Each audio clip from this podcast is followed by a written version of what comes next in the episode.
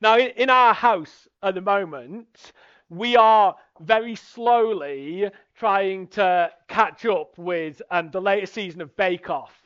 Now, I don't know. I don't know how many of you watch Bake Off. I got to the point this year where someone said to me, "Oh, did you know there's already like there's already been three episodes of Bake Off?" And I was like, "Ah, "I just don't know if I'm that bothered about actually watching it. Like, I, I don't, I don't know if I can be bothered. Like, I, I've done, a, I've done quite a few seasons. There's a limit to how much like watching people make bread you can do in your life. So, but anyway, but so we clicked it on as a family, and of course, one episode in, I'm like, I'm now like invested. So I'm like, I'm back in, I'm back in again. I'm ready for another season, uh, ready to go. Uh, I, I think it's because one of my great joys in life is eating delicious food. Like I love eating. It's like it gets me through so many days. The promise of meals at various points through the day is the thing that keeps me going. And I, I, I love eating. And it turns out that even watching people make delicious food it is a, a, kind of it's a poor substitute to actually eating it but it's it's interesting enough to keep me going I, also think I'm also slightly intrigued as to why Bake Off works as a show. Like why do why would anybody watch it? Because if the proof of the pudding is in its eating. If there's one thing you can't do, it's eat it. Like you're literally watching people make something that you never get to taste. And so people are going, oh, this is delicious. And like, really, I kind of feel like I should watch that and go, is it really? Why do I care? Like all that sort of stuff. But actually, it, for some reason, I don't mind that. The other thing that kind of fascinates me about why it's interesting is there's long periods of inactivity. Like, they just put stuff in drawers for like hours and just leave it. Like that's not great televisual entertainment, is it? If someone's like, I want to make a show, what are you going to do? I'm going to put something in a drawer for two hours while it rises. You'd be like, mm, I could probably pass on that. But for some reason, it, it works. But there is a problem with Bake Off. There's, this one fundamental problem with Bake Off. And the fundamental, most significant problem with Bake Off is adverts. Right, adverts are the problem with Bake Off because I have no tolerance for adverts anymore. Adverts should not be a part of my life. I, I, am I'm, I'm long past the time where I'm willing to accept adverts in a show. But the Bake Off is on like four on demand where you literally can't even fast forward the adverts. The adverts come on and it doesn't let you skip them. You have to watch them. And it drives me mad just sitting there like, oh, and anyway. And it's the same adverts over and over again. That's the problem with Bake Off. Bake Off's great, adverts are terrible.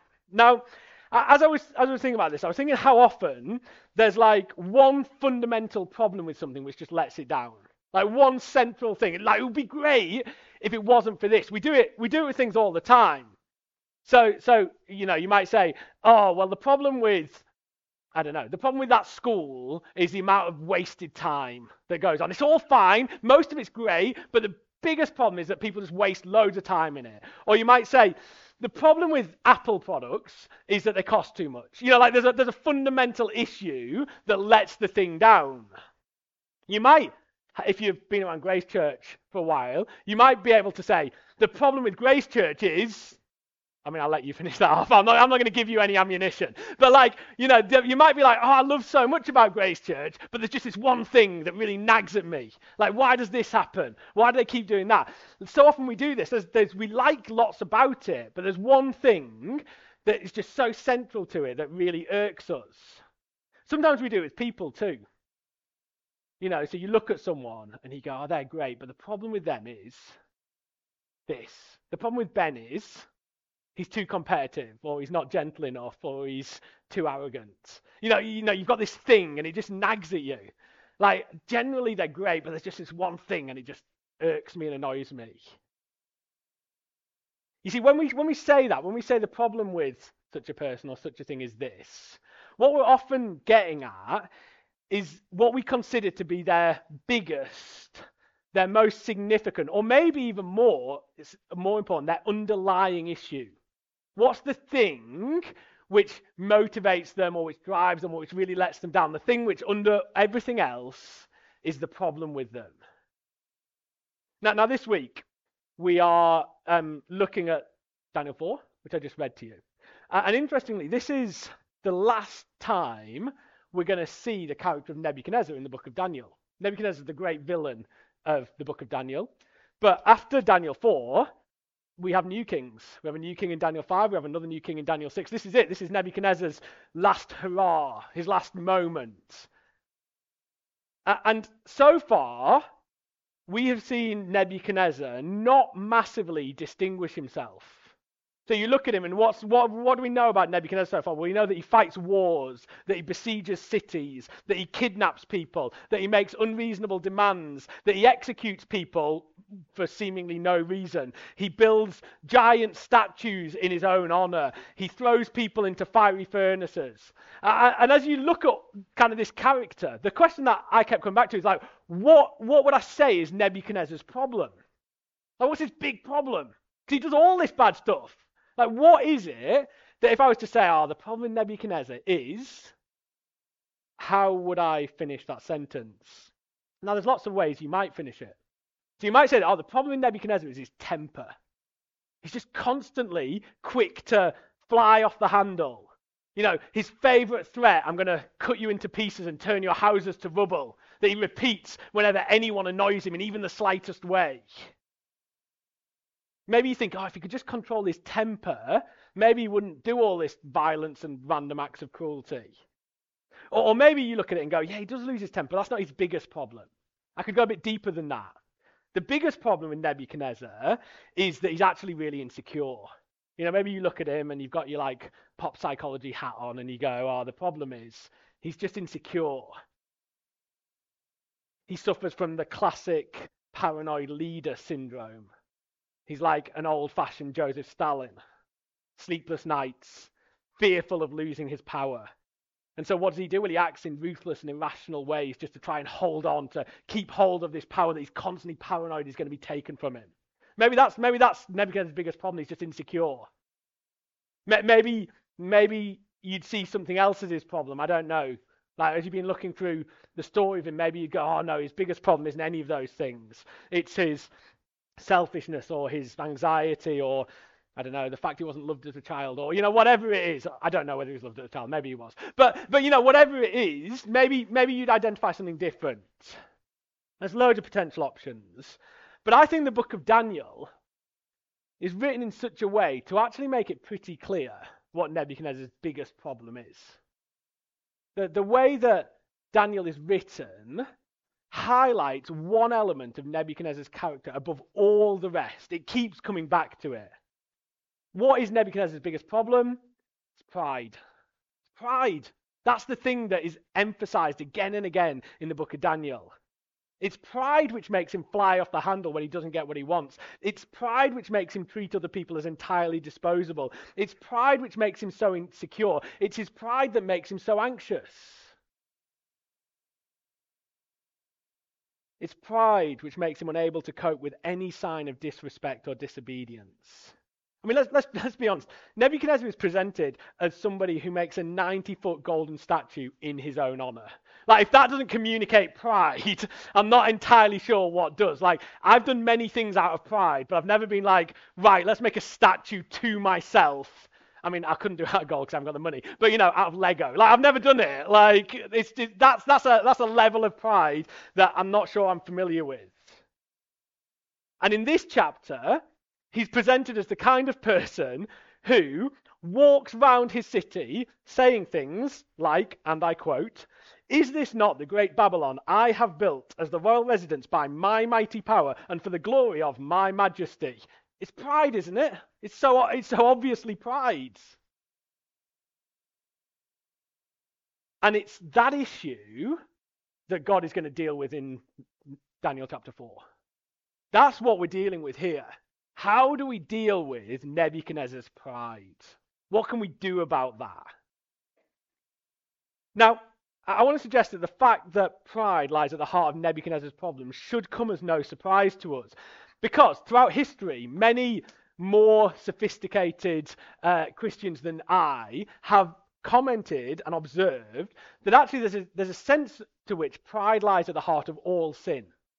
I want to give you a, couple of examples here.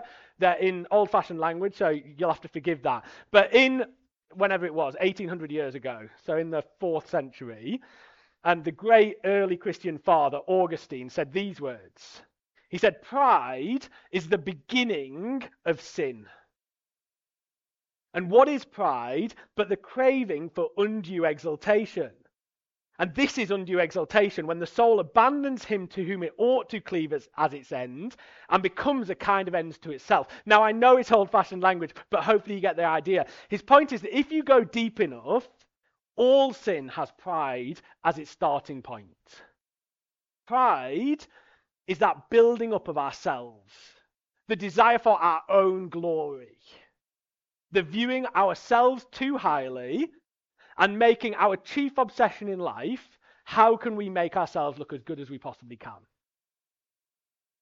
And Augustine was saying if you go deep enough, every sin has that at its root.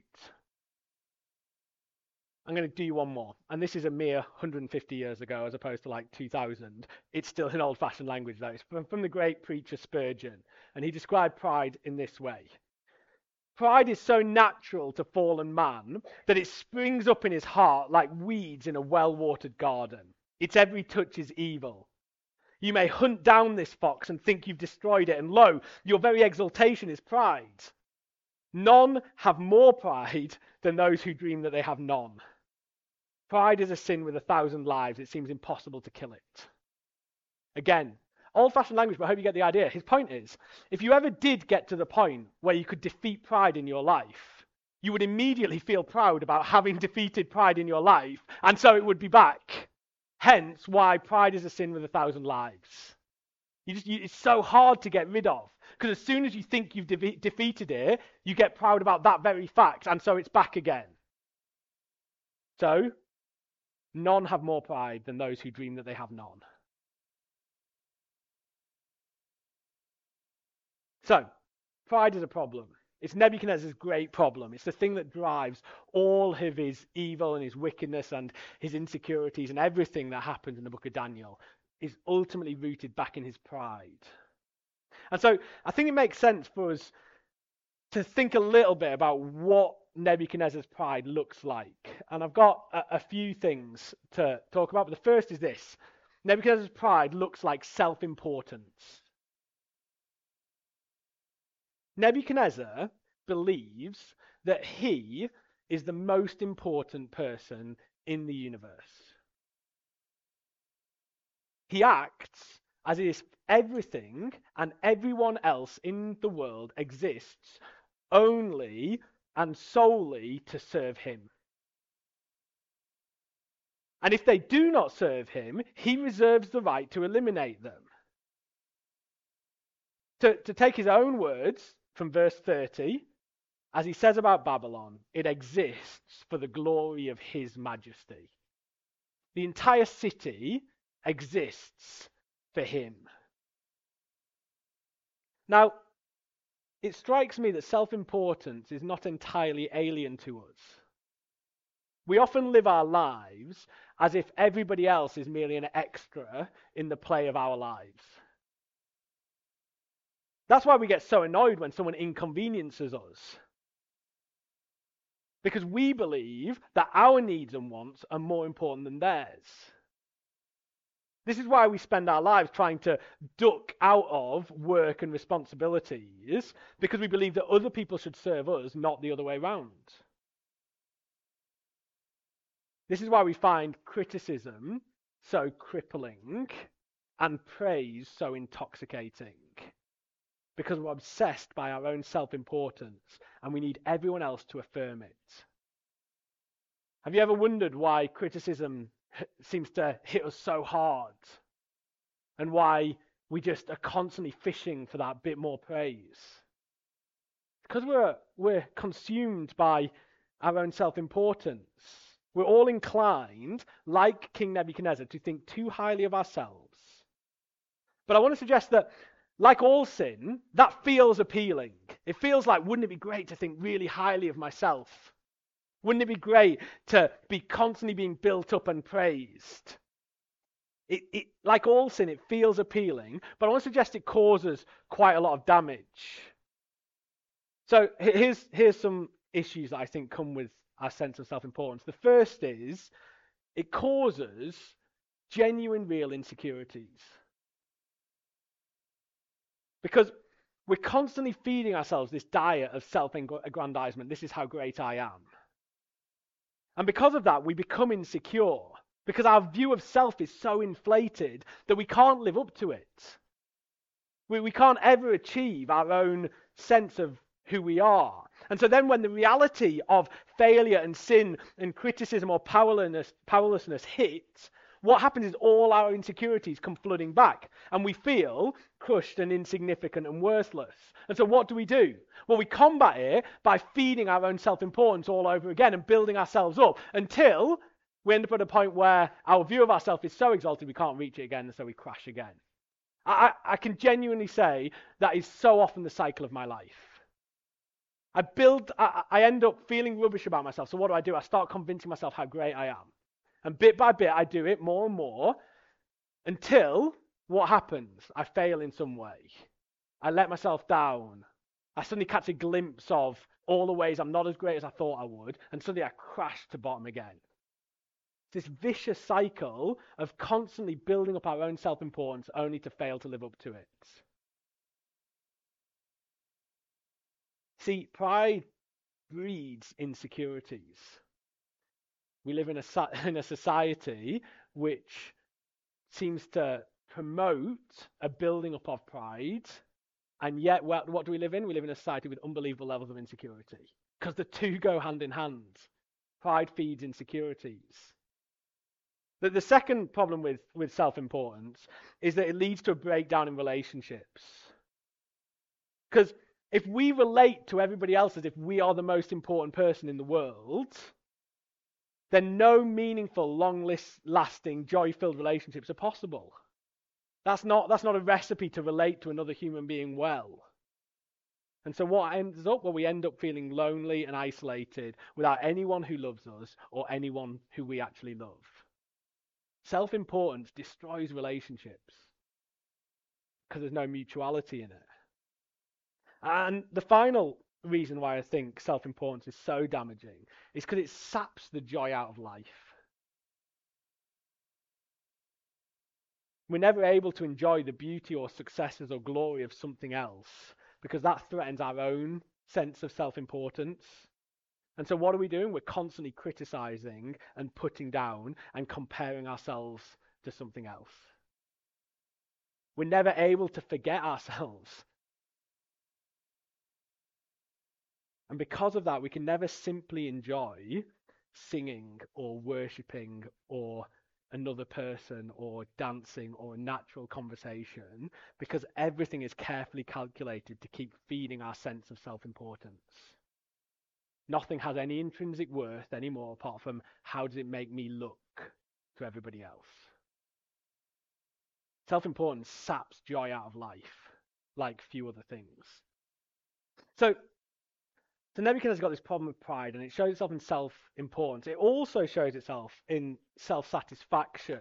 Now, it's similar but not the same, and it's perhaps embodied by this phrase that he says: "Is this not the great Babylon I have built by my mighty power?" You see, he's not only obsessed by his own importance, but by his own achievements. This is what I have done by myself. And uh, let's be honest, doesn't this often lie at the heart of our pride? Think about the things you're prideful about. So often they are things like this Haven't I got great children? Didn't I do that thing at work so much better than anyone else would have? Aren't I better looking, more intelligent, more fun to be around, more down to earth, less judgmental? Pick your the thing that you take pride in, fill in the blank, than everyone else. And so Nebuchadnezzar looks around his empire and he says, Look at all that I've achieved. Look at what I've done. Aren't I amazing? And I mean, you could legitimately say that if any human being at that point in history had some right to feel self satisfied, it was King Nebuchadnezzar. After all, he was the most powerful man in the world probably at that time. You know, the leader of the biggest empire, the most powerful, wealthiest person in the world. But he falls into the same trap that we all fall into with self satisfaction, which is we take credit for things that actually are not all down to us. Let's just examine his claim for, for a minute. Could Nebuchadnezzar legitimately say that he had built Babylon himself. My guess is he didn't lay a single brick. I, I doubt he did much of the actual building. And my, I also guess that he didn't design any of it. He probably didn't design any of it. So, what did he actually contribute to this great city that he's now taking all his pride in? Well, he maybe commissioned it, so he maybe told some other people to do it. He may have funded it, but where he got the money from is probably slightly dubious. So, uh, like, if you've stolen the money to fund something, can you really take the credit for that? I don't know. You, you decide. So, so when he says, "Isn't this the great Babylon that I myself have created?" Well, the best you can say is, kind of. Like, maybe you you contributed something to it. But actually, even if you were willing to accept that, if you delve a little deep, deeper, it becomes increasingly debatable how much of the credit for even that he could have taken. Because after all, it was his father who had formed the Babylonian Empire, not him. He merely inherited it. Like, what credit can you take for having to happen to have been born as the leader of an empire? Like, he had no control over that. It's not like, oh, I worked so hard and so I was born as the emperor to this thing. It, it was just the position he was born into. He inherited the role, born into a position of power and wealth. He may have been very good at it, but he had no control over the position he was born into. And if he'd been born into a different position, he wouldn't have achieved any of these things. You see, he's so self satisfied with all that he's achieved. And you look at it and go, well, how much of that can you actually take credit for? Like, what in that, in all that stuff that you're self satisfied, can you actually say that was me? A fraction. I don't know, if, if the cat fits wear it, don't we often fall into the same trap? We feel so self satisfied about how clever we are, when in reality, only a tiny fraction of our cleverness was ever down to us.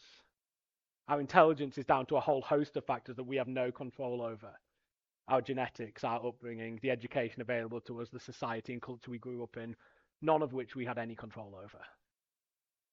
And yet we feel so self satisfied over it we do something clever and we feel so pleased with ourselves, despite the fact that a lot of it had nothing to do with us in the first place. The same is true for many things we're tempted to feel proud about our children, our looks, our achievements, our bank balance. We tend to act like Nebuchadnezzar, taking all the credit for things that we were at best partly responsible for. This is the kind of pride that's extremely common and it leads to that sense of entitlement that many of us experience. Because we believe we've earned certain things and achieved certain things, we feel entitled to them, when actually we have done nothing or very little to earn them. For, for example, we all tend to feel entitled to good health when really we have not earned it any more than people with poorer health have earned that. We often feel entitled to a certain amount of money and a certain standard of living when really we only have that because of the time, geography, and society that we happen to have been born into. It's so easy to become incredibly self satisfied about things that actually had very little to do with us in the first place. So Nebuchadnezzar's pride, it looks like this incredible self-importance. It looks like being unbelievably self-satisfied. But but the final thing that we see, the final aspect of Nebuchadnezzar's pride, which is drawn to our attention in verse 27, if you see it, is that Nebuchadnezzar's pride is not just an internal thing, it actually leads to all kinds of wickedness. Like all internal things, it has an external expression. It shows itself in, to take Daniel's words, wickedness and unkindness. Because pride impacts how we relate to other people. Our self importance tends to make us willing to use other people and trample on them because, after all, we are the thing that matters most. Our self satisfaction makes us quick to anger and unkindness when we think we're not getting what we deserve. Our pride makes us uncompassionate as we think, well, I've earned what I've got, so why don't they just pull their bootstraps up and sort out their lives? Nebuchadnezzar's pride leads to all kinds of sins and wickedness. And what does Daniel call him to do? He says, renounce that. Turn away from that. Because pride is something which is worth us fighting. If, you, if, you're, if you're sat here today and you're thinking, right, I've heard all this stuff about pride, but what am I meant to do? Here's what I want to encourage you pride will be a destructive influence in your life because all sin is by definition destructive. God, God doesn't arbitrarily call things sin. He calls things sin because they're bad. like that's what makes them a sin. Pride is bad for you. God doesn't warn you against pride because he's trying to withhold something good from you. He warns you against pride because he's trying to protect you from something destructive. Pride destroys our self esteem. It saps the joy from life. It makes the relationships we long for impossible. It leads to anger and harshness and envy. Pride is bad for you. That's why I want you to combat it. That's why I want you to learn the humility that Nebuchadnezzar needs to learn here. Pride is bad for us, it's bad for those around us. But the other thing that pride does is it prevents us from knowing God. It keeps us away from God. The Bible's message is that you are not the center of the universe, but that God is. The Bible's message is that we were not made to worship ourselves, but to worship the God who made us. The Bible's message is that we are not entitled to all the good things we have, but rather God generously gives them to us. The Bible's message is that we are not created to be independent, but rather to be dependent on God. The Bible's message is that we are sinful people who need forgiveness, rather than perfect people who can look down on others. We are meant to relate to God as our superior, as our Father, as our judge, and gloriously also as our Savior. Do you know what will stop you from relating to God in that way? Pride. You'll never relate to God as you should do for as long as you are filled with your own self importance and self satisfied in your own achievements. That is the chief problem with pride. Until we let go of our pride, we cannot enjoy God. We cannot follow Him. And crucially, we cannot ask Him for the forgiveness that we need. If you're someone sat here today who's never come to God and asked Him to forgive you, the likelihood is the thing that's preventing you is pride. It's your sense that I want to be able to sort this out myself. Or that sense of I'm already good enough and I shouldn't need that from God. This is why Daniel says to Nebuchadnezzar that he must learn to recognize that God is sovereign over all the kingdoms on earth and that he gives them to anyone he wishes. Nebuchadnezzar must let go of his pride all his pride over this kingdom that he's created and learn that, that ultimately he, like everyone else, is entirely dependent on God. Because only by doing that can he ever relate to the God who made him as he should. The question is, how are we going to learn humility? if I battle with pride and you battle with pride, if, like Spurgeon said, pride is this thing that we can never quite get rid of, how are we going to learn humility? How are we going to humble ourselves so that we can relate to God appropriately? I, I want to suggest there's two options given to us here, and you can kind of think about which of these is going to work for you. Because the first way that we can learn humility is by listening to what God says. Because God speaks to Nebuchadnezzar and calls him to humble himself. That's what the whole point of the dream is. The whole point of the dream is saying, Nebuchadnezzar, you need to understand and let go of your pride. It's his first opportunity to learn humility. God gave him this dream and Daniel's interpretation as a warning to him. And Daniel makes clear at the end that the point of the warning was so that he could repent of his pride and acknowledge that heaven rules. Now, you, right here, right now, can learn in the same way.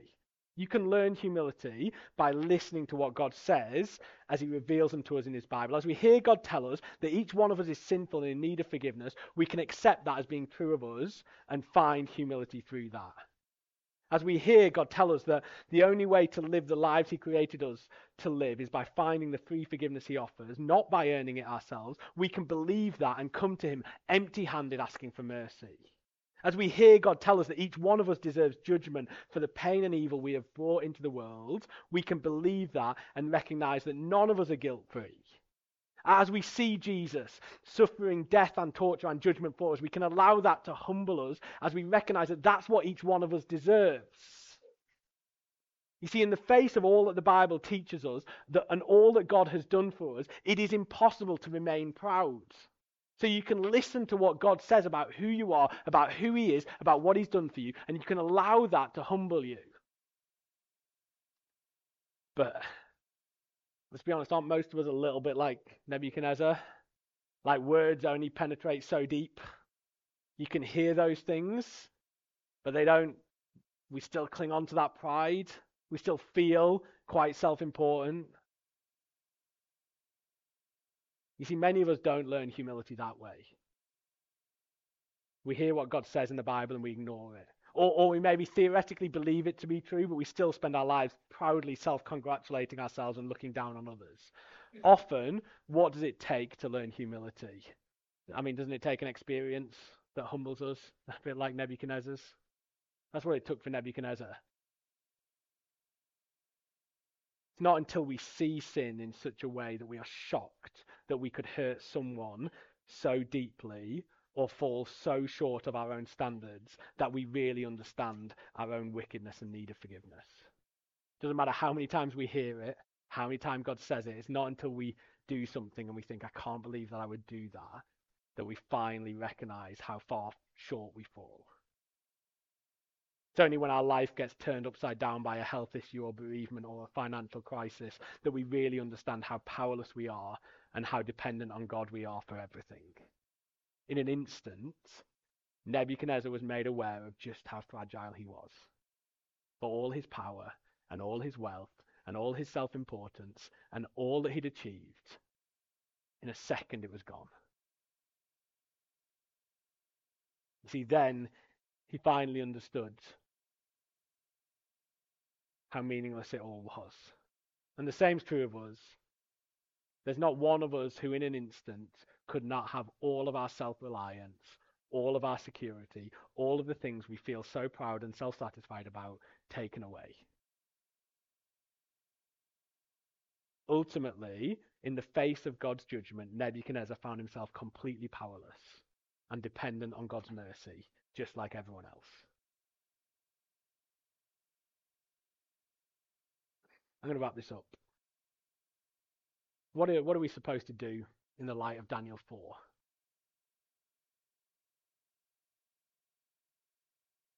Well, it was only when Nebuchadnezzar was humbled that he could finally relate to God appropriately. We don't know what the rest of Nebuchadnezzar's life looked like. We're not told. But the end of Daniel 4 leaves us unbelievable hope. Because finally, at the end of Daniel 4, Nebuchadnezzar recognizes that God's dominion is ultimately the only eternal dominion, that everyone else is like nothing to him, and that those who walk in pride he is able to humble. Now, finally, at the end, Nebuchadnezzar is finally able to relate to God as he was created to. And it's only through our recognizing our deep need of God that we can ever truly honor and glorify Him. It's only as we let go of our misplaced pride that we can truly find that His mercy, His forgiveness, His grace is sufficient for us, and that that is the only place where life really can be found. So, how do we do this? Uh, uh my, my call for each of us is for us to let go of our pride let go of our self importance. Look at those things that we think, I, I, I know I'm tempted to feel so self satisfied about that area of my life. I know I'm prone to be so filled with my own self importance in that area of my life. Here, here's my call for you let go of that. It's not doing anything good for you. I know you think you need it. I know you think that your identity and your sense of self esteem and your security is built on those things. It's not. Let go of your self importance. Let go of all those things that you're so satisfied with yourself about. And instead, humble yourself before God and find that actually in Him you have everything that you need.